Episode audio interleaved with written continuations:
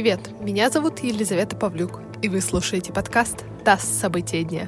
Сегодня 22 сентября, и сейчас о самых важных новостях этой среды. На первого помощника украинского президента было совершено покушение. Машина, в которой находился помощник Зеленского Сергей Шефир, была обстреляна. Он не пострадал, но ранен его шофер. Стрелявшие пока не задержаны. В МВД Украины заявили, что целью покушения было именно убийство помощника Зеленского, а не запугивание. Национальная полиция Украины рассматривает несколько версий, среди которых дестабилизация ситуации в стране и давление на власть, в том числе с участием иностранных спецслужб.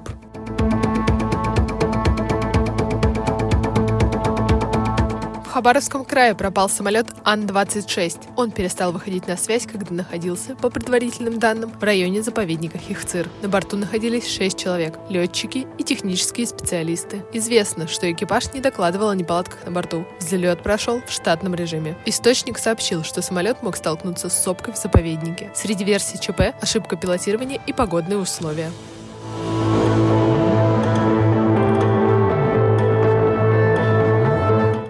В России нашли новую разновидность коронавируса, в которой сочетаются ключевые мутации бета и дельта штаммов. Она начала распространяться по территории России и Германии в начале лета этого года. Исследования ученые опубликовали на сайте Биархив. Они отмечают, что в новом штамме есть множество мутаций, связанных с увеличением заразности коронавируса и снижением эффективности действия вакцин. Ученые опасаются, что в ближайшее время могут появиться новые разновидности вируса, стойкие к действию вакцин и антител переболевших. Например, штаммы, в которых есть мутации, скрывающие вирус от иммунитета.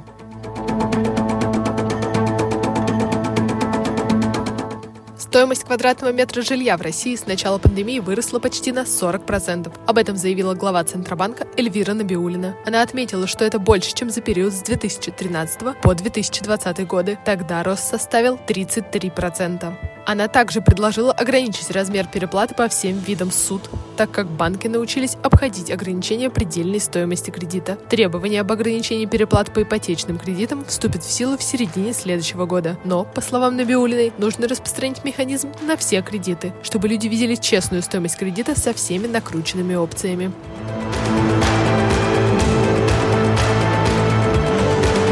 Это подкаст «ТАСС. События дня». Эти и другие новости читайте на нашем сайте и в наших соцсетях.